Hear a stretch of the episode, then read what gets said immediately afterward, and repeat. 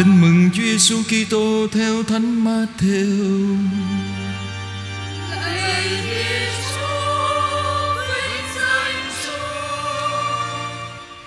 Khi ấy Đức Giêsu đem các ông Phêrô, Giacôbê và Gioan là em ông Giacôbê đi theo mình. Người đưa các ông đi riêng ra một chỗ tới một ngọn núi cao, rồi người biến đổi hình dạng trước mặt các ông. Dung nhan người chói lọi như mặt trời và y phục người trở nên trắng tinh như ánh sáng. Và bỗng các ông thấy ông Môsê và ông Elia hiện ra đàm đạo với người. Bây giờ ông Phêrô thưa với Đức Giêsu rằng: Lạy Ngài, chúng con ở đây thật là hay. Nếu Ngài muốn, con xin dựng tại đây ba cái lều, một cho Ngài, một cho ông Môsê và một cho ông Elia.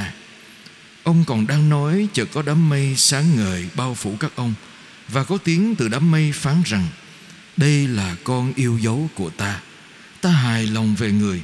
Các ngươi hãy vâng nghe lời người. Nghe vậy, các môn đệ kinh hoàng ngã sấp mặt xuống đất. Bây giờ đức giêsu lại gần, chạm vào các ông và bảo, trỗi dậy đi, đừng sợ. Các ông ngước mắt lên, không thấy ai nữa, chỉ còn một mình đức giêsu mà thôi.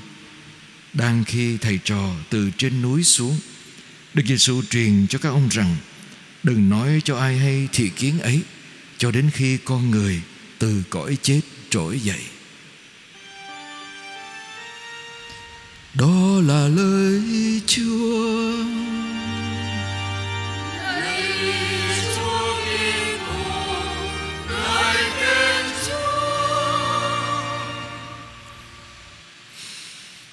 Thưa anh chị em, khi mà người Do Thái nghe đoạn tin mừng này Họ hiểu ngay. Họ hiểu ngay cái gì anh chị em? Họ hiểu ngay bài tin mừng này muốn ám chỉ Chúa Giêsu là ai? Vì người Do Thái họ rất rõ câu chuyện lịch sử cứu độ của họ Qua việc ông Môsê dắt dân Do Thái ra khỏi ách nô lệ Ai Cập. Và sau đó, trên đường đi Môsê đã được Chúa cho đi lên núi và Môsê dắt lên núi ba người. Ông Aaron, ông Nadab và Avihu Nadab và Avihu là con của ông Aaron. Hai anh em, con của Aaron. Và ba người đi lên núi. Và trên núi họ đã có thị kiến về Chúa. Chúa hiện ra với họ nơi đám mây. Do đó, người Do Thái họ nhớ rất rõ cái sự kiện này. Và khi khi Matthew thuật lại việc Chúa Giêsu lên núi hiển dung thì ngay tức thì người ta sẽ liên tưởng đến Chúa Giêsu như là một Môsê. Nhưng khác với Môsê chỗ nào? Khi Môsê lên núi, anh chị em sẽ có thể đọc trong sách xuất hành đó. lên núi với Aaron, Nadab và Avihu đó thì trên núi Môsê được vinh quang của Chúa chiếu sáng và mặt ông rạng ngời nhờ cái vinh quang đó. Còn ở đây Chúa Giêsu lên núi thì chính Chúa tỏ lộ vinh quang và nét đẹp của Chúa. Và nét đẹp và vinh quang của Chúa đến từ đâu? Đến từ việc Chúa cầu nguyện với Thiên Chúa Cha. Nghe cái cái đẹp của một Thiên Chúa trong tình yêu kết hợp với nhau trong cầu nguyện. À, do đó chúng ta nghe được à, tiếng Chúa Cha từ trời phán qua đám mây đây là con yêu dấu của ta hãy nghe lời người. Vậy bài tin mừng này Matthew muốn nhắn nhủ điều gì? Chúa Giêsu bây giờ là một mô mới mà hơn cả mô hơn mô ở điểm nào? Là chính Chúa là Thiên Chúa không phải là con người như mô và vinh quang là từ Thiên Chúa là từ Chúa Giêsu không phải từ việc là Môi-se hưởng vinh quang được cái chiếu sáng của Chúa. Thứ nhất. Cái thứ hai, nếu Môi-se là cầm bia Thiên Chúa mười điều răn để dân nghe theo lời Chúa, thì nay Chúa Cha dạy phải làm điều gì? Nghe chính lời của con Thiên Chúa. Bây giờ không còn là mười điều răn nữa, mà lời từ chính miệng Chúa Giêsu phán ra, vì Ngài là con của Thiên Chúa. Rồi, cái điểm thứ ba để anh chị em hiểu anh chị em thấy Mô-xê ngày xưa làm cái gì đi qua Ai Cập đem dân Do Thái thoát khỏi nô lệ Ai Cập thoát khỏi nô lệ Ai Cập và đưa vào miền đất hứa và nơi mà họ xây đền thờ Jerusalem. Bây giờ, Chúa Giêsu là một Môse mới mà hơn cả Môse. Có qua Ai Cập không? Không. Bắt đầu từ đâu? Không phải bắt đầu từ Ai Cập, mà bắt đầu từ Jerusalem. Và đem, và cái hành trình từ Jerusalem, Chúa làm gì? Chúa chịu chết và trên thập giá, Chúa sống lại à, hiển vinh và đem con người vào cuộc sống đời đời. Không phải là từ Ai Cập, không phải từ nô lệ của một người mà giải thoát con người khỏi cái nô lệ của tội lỗi. Qua cái chết của Chúa và đem con người vào sự sống, trao cho con người vào sự sống mới chính từ Chúa Giêsu đó là cái ý nghĩa thần học mà tôi mời gọi anh chị em suy tư trong bài tin mừng này sang cái ý nghĩa thứ hai tôi mời gọi anh chị em suy tư. Anh chị em để ý có một nhân vật rất là đặc biệt. Lên tiếng trong cái kinh nghiệm đó là ai? Phêrô. Phêrô ông làm gì anh chị em thưa thầy thầy ở đây thật là hay. Con sẽ làm cho thầy ba cái lều, một cho thầy, một cho Elia, một cho mose Phêrô muốn làm gì anh chị em Phêrô muốn sắp xếp cho Chúa. Hay nói một cách khác theo Đức Hùng Y Martini đó, Ngài nói là Phêrô muốn tổ chức nước trời Môse Elia trên trời và Chúa là con Chúa. Môse muốn con sẽ là người sắp xếp Chúa ngồi ở đâu lều, để con cho Chúa lều để Chúa ở con đặt Chúa ở đây con thậm chí không cần có lều đây là chỗ của Chúa. Nghe quen không anh chị em? Mình nhiều khi cũng giống như Môse xếp chỗ cho Chúa đó, Chúa ở đây. Chúa ở đây trong nhà con Chúa ở đây nha. Chúa ở chỗ này nha. Chúa phải làm cái này cho con nha. Chúa phải sắp xếp thế này cho con. Con là người quyết định. Con sẽ là người quyết định Chúa làm gì. Con là người muốn Chúa ở đâu. Con là người muốn Chúa theo con Theo ý con Chứ không phải Theo ý Chúa. Anh chị em để ý trong hành trình theo Chúa của Phêrô đó anh chị em. Là Phêrô khiển Chúa. Phêrô nó nói Chúa đừng có, Trước đó 6 ngày Chúa nói Chúa lên Jerusalem chịu chết. Phêrô nói đừng có đi, Đừng có đi, Không có được Chúa, Thậm chí Chúa mắng Phêrô, Satan, lui ra sau, Đừng có cản đường thầy. Rồi bây giờ Phêrô xếp chỗ cho Chúa ở. Rồi sau đó khi mà Chúa rửa chân cho các môn đệ, Phêrô nói, thầy là thầy, là Chúa, Mà sao rửa chân cho con? Không có được. Phêrô khiển Chúa. Phêrô sắp xếp cho Chúa phải làm gì? Anh chị em tưởng tượng nghe có quen. Nhiều khi mình cũng vậy phải không anh chị em? Nhiều khi mình đi theo Chúa, mình xếp chỗ cho Chúa. Mình muốn Chúa ở đâu, với ai và Chúa làm gì cho mình. Chứ không phải là mình theo Chúa. Và sau đó nghe tiếng từ trời phán được gì? Không, đây là con yêu dấu của ta. Hãy nghe lời người. Vậy việc của chúng ta không phải là xếp chỗ cho Chúa, mà để Chúa xếp chỗ cho chúng ta. Để Chúa dẫn dắt cuộc đời mình. Và ý nghĩa thứ ba, cái điều cuối cùng tôi muốn chia sẻ với anh chị em. Cái này từ cái kinh nghiệm của tôi lớn lên trong nhà dòng thôi anh chị em. Chúng tôi thường có những cái, mỗi năm học đó anh chị em, tôi thường có cái ờ, tháng tông đồ. Tháng tông đồ là tôi được gửi đi đến ở với những người nghèo người bệnh tật. À, có khi thì ở với người đánh cá ở miền quê ấn độ. À, có khi thì ở với người bệnh nhân hiv có khi thì phải đi với các cha đi, đi mời gọi những người đi vô tù à, đi vô tù nữa. Và một trong cái khó của chúng tôi là khi gặp những người đó làm sao mà mình đến với họ được? Và làm sao mình có đủ cái can đảm để loại bỏ thành kiến? Với những người mà xã hội ngày xưa cũng như bây giờ thời cách đây mấy chục năm tới bây giờ đều loại trừ những người phạm tội những người à, à bị bệnh nặng nhưng mà nó liên quan đến tội. Chẳng hạn như à, nhiễm HIV do ma túy do mại dâm làm sao mình đến với họ mà mình không có thành kiến? Đây là cái bài toán khó mà cha giáo sư, cha dạy tôi đó, là làm sao phải vượt qua cái thành kiến để mình trân trọng những con người mình đến mình gặp họ. Thì ngài nói với tôi vậy, khi con làm việc với những người này, con phải tập tìm nét đẹp của họ để yêu mến và trân trọng họ không phải tìm cái xấu, cái sai của họ mà tìm nét đẹp của họ. Tại sao sao tìm được nét đẹp của họ? Người ta đẹp khi người ta biết yêu và được yêu. Người ta đẹp khi người ta biết yêu và được yêu. Và đúng như thế, anh chị em, anh chị em cứ đi ngoài đường đi.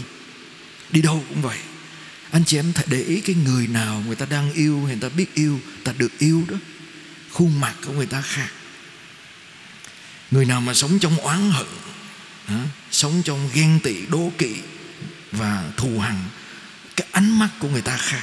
Những người mà có nhiều năm kinh nghiệm sống trên đường đời người ta thấy được điều đó, người ta nhận diện được. Mình không giấu được, không giấu người ta được. Cái cái năng lượng tiêu cực của một người không biết yêu nó rất là rõ. Và cái năng lượng tích cực của một người yêu được và có khả năng yêu nó rất là rõ. Vậy thì đối với những người mà xã hội coi thường loại trừ họ, thậm chí những người bị cầm tù, làm sao để họ, mình thấy được cái yêu của họ và cái cái kinh nghiệm, cái nét đẹp của tình yêu của họ, thưa anh chị em? Mời gọi họ nhớ lại, nói chuyện với họ để gợi nhớ lúc nào là lúc họ được yêu. Khi ngồi với những người đó đó, mình phải tập đặt câu hỏi để cho họ có thể nói được kinh nghiệm đầu tiên họ được yêu thương là gì. Và khi mà mình nói được cái đó và họ nói ra được đó, nó thay đổi chính họ cũng như là nó giúp cho họ hoán cải và hoán cải cả chính mình. Dễ sợ anh chị em và tôi kinh nghiệm đúng điều đó, anh chị em. Rất nhiều người trong chúng ta đó, mình sống phải tự vệ, quen rồi. Và trong khi mình tự vệ đó, mình luôn đề phòng, mình luôn luôn tìm coi có ai hại mình không. Mình sợ. Và trong sợ hãi và trong đề phòng đó, mình cũng quên, mình chôn luôn cái kinh nghiệm được yêu thương. Và khi nghe đến nguy hiểm sự dữ là mình càng phải đề phòng nhiều hơn mà khi càng đề phòng nó, cái kinh nghiệm yêu thương nó nó giống như cái cái ngọn đuốc, nó bị héo dần. Và cách tốt nhất để giúp một người không phải là tiếp tục lên án, chống đối hay là loại trừ họ cho bằng khơi lại cho họ cái kinh nghiệm yêu thương. Tình yêu là nét đẹp, vì yêu là thiên chúa. Và chính khi mình yêu được mình phản chiếu nét mặt, khuôn mặt thật của chúa trong đời mình. Rồi bây giờ mình đặt câu hỏi khi các bạn trẻ ra đời mình tìm một người để yêu thương, mình tìm người như thế nào? Mình tìm người có kinh nghiệm được yêu và yêu được? Hay là mình tìm người giàu có, đẹp, mạnh khỏe có tài, có địa vị, có xe? Có nhà, mình tìm cái gì? Và anh chị em để ý xem, nhiều khi chúng ta dạy nhau và khuyến khích nhau tìm những người có, chứ không phải những người có kinh nghiệm yêu thương. Những người có của, những người có cái này cái kia, nhưng mà chúng ta không tìm người yêu được và biết yêu. Không ai dạy mình, không ai dạy mình cái cách để tìm người yêu được và biết yêu cái thứ hai, tại sao chúng ta khó liên kết với những người xung quanh mình? Vì mình luôn có thành kiến. Mình luôn có thành kiến. Mình luôn luôn có một cái cái bức màn che. Và qua đó mình chú giải mọi sự. Mình giống như một người đeo kính râm đi khắp nơi với kính râm của mình và nhìn thấy mọi sự đen tối. Và đúng là xã hội ngày hôm nay đen tối thiệt rồi do đó mình mình không thể dễ dàng gặp gỡ nét đẹp của người khác. Vậy thì để gặp được nét đẹp của người khác, mình phải có can đảm bỏ cái thành kiến đó và tìm kiếm dấu hiệu của tình yêu là nét đẹp của tha nhân. Trong bất cứ con người nào cũng có cái đó. Không ai không có hết. Và khi mình tìm được mình thấy chúa nơi họ và mình cũng có thể tìm thấy điều đó nơi mình để cho họ Vậy chúng ta đến với thánh lễ mỗi chủ nhật để làm gì? Để kinh nghiệm được Chúa thương mình. Ta thấy nét đẹp của Chúa trong cuộc đời của mình và mang cái kinh nghiệm đẹp đó, cái khuôn mặt đẹp của Chúa đó được hiển dung qua việc Chúa cho Chúa một cách trọn vẹn cho chúng ta đó để đến với tha nhân. Và cũng qua đó để chúng ta tập, khám phá ra nét đẹp của Chúa trong tha nhân, để đến với họ. Và thưa anh chị em, các môn đệ ngày xưa, họ kinh nghiệm Chúa. Và Chúa dắt họ đi tiếp, vì kinh nghiệm đó chưa đủ. Họ phải thật sự kinh nghiệm Chúa, yêu thương họ trên thập giá và nét đẹp đó được diễn tả một cách tròn vẹn trên thập giá khi Chúa vâng phục thánh ý Chúa Cha đến cùng vì yêu thương chúng ta và mùa chay thánh là hành trình chúng ta cùng đi với Chúa đến thập giá. Và trên con đường này, chúng ta cũng tập, học, huấn luyện mình để họ có khả năng sống cái nét đẹp của tình yêu đó trong chính cuộc đời của chúng ta và nhận diện nét đẹp tình yêu đó nơi tha nhân. Tôi à, xin được kết thúc với à, một cái kinh nghiệm gần đây. Cách đây mấy ngày tôi phải chạy lên Bảo Lộc Để thăm bà cố của một cha trong Một cha và một thầy Trong nhà dòng tôi. Bà đang hấp hối. Và Tôi sợ vì bận rộn thánh lễ, Lỡ có chuyện gì tôi đến không kịp. Và tôi nghĩ đến chuyện là Mình không có thể đợi bà mất, Rồi mình đi mới đi thăm được. Lúc đó bà mất rồi. Mình muốn đồng hành và chia sẻ an ủi anh em của mình và bà, khi bà còn sống, ít nhất còn sống, vì bà rất trẻ và đang bị ung thư anh chị em. Mà bà mổ ở Sài Gòn này. Nhưng mà khi mổ ra thì nó biến chứng nhiều hơn và di căn nhiều hơn. Và bác sĩ đang tìm cách để kéo dài thêm. Và bà nói với một cha với một thầy, các con của mình đó nói con ơi, cho mẹ về đi. Mẹ muốn được chết trong vòng tay của gia đình. Mẹ không muốn kéo dài cuộc sống nó đau khổ như vậy mẹ không muốn kéo dài cuộc sống đau khổ. Và một cha trong dòng tôi một thầy đó là con của bà hai anh em sinh đôi đau khổ lắm. Tại vì thứ nhất mình là, là linh mục nè mình cũng là dân ngành y nè mình cũng quen biết nhiều nè và mình cũng còn có khả năng để lo cho gia đình còn khả năng để lo cho mẹ và nghĩ là mình còn nước còn tác. Tại sao không ráng đến cùng? Và người anh em của chúng tôi đó của tôi đó anh chị em, bị dằn xéo trong lòng. Giờ bây giờ làm sao? Chẳng lẽ để mẹ chết vì bệnh như thế sao? Không làm được gì sao? Chẳng lẽ mình mang tiếng là con của mẹ Mà không làm được gì cho mẹ hả? Hai anh em đó Muốn cứu mẹ bằng mọi giá. Và khi ờ, chúng tôi liên lạc với nhau, Thì chúng tôi cũng an ủi nhau, Nói thôi em, Cố gắng làm theo ý mẹ đi. Và Xong rồi, hai cha cha với thầy nhà tôi quyết định đưa mẹ về theo ý mẹ. Và khi bà về đến nhà, nó hàng xóm tới cầu nguyện cho bà. Và chúng tôi lên đọc kinh dân lễ cho bà. Và khi ra khỏi đó đó, cha con của bà đó là anh em của chúng tôi đã nói nhé, em à, lần đầu em cảm thấy mẹ bình an. Em cảm thấy mẹ hạnh phúc. Em thấy mẹ được ở những giây phút cuối trong bên cạnh người thân trong gia đình, và em biết là em không làm gì được cho mẹ Không thay đổi được cục diện.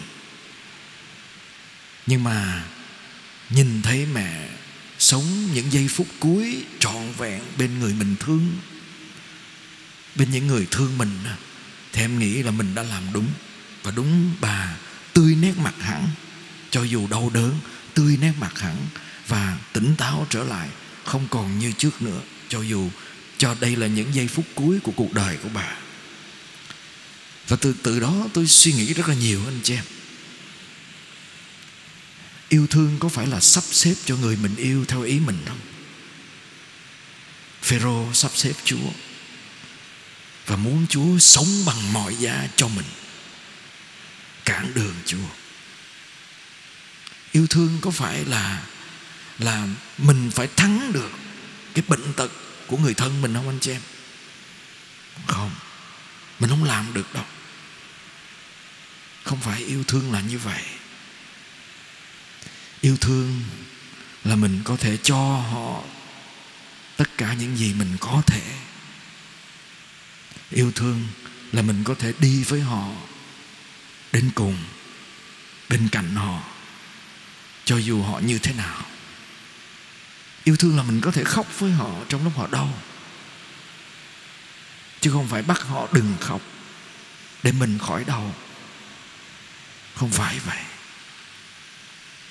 Và có lẽ cái thập giá khó cho chúng ta đi qua đó không phải là nó khó hay là nó đau. Nhưng mà khi mình cảm nghiệm mình đau một mình mình chết một mình mình đi qua nó một mình và không ai muốn mình đâu, không ai muốn mình chết. Không ai muốn muốn thấy mình khóc. Và cái đó nó tột cùng cái nỗi cô đơn. Thập giá thực sự là cô đơn. Cô đơn khi không có ai hiểu cho mình và đi với mình. Do đó đức thánh cha mới mời gọi chúng ta sống tinh thần hiệp hành mình sẽ đi qua được nhiều đau khổ trong cuộc đời nếu ai đó dám đi với mình. Chấp nhận mình, không đòi sắp xếp cho cuộc đời của mình theo ý họ. Và mình sẽ làm cho rất là nhiều người xung quanh mình bớt đau khổ nếu mình dám đi với họ, can đảm với họ, cùng lau nước mắt với họ, thậm chí chứng kiến họ ra đi khỏi cuộc đời của mình can đảm đứng đó. Đó là yêu thương. Đó là thập giá. Đó là những gì chúa làm cho chúng ta. Trên thập giá của ngài, ở bên cạnh chúng ta. Amen.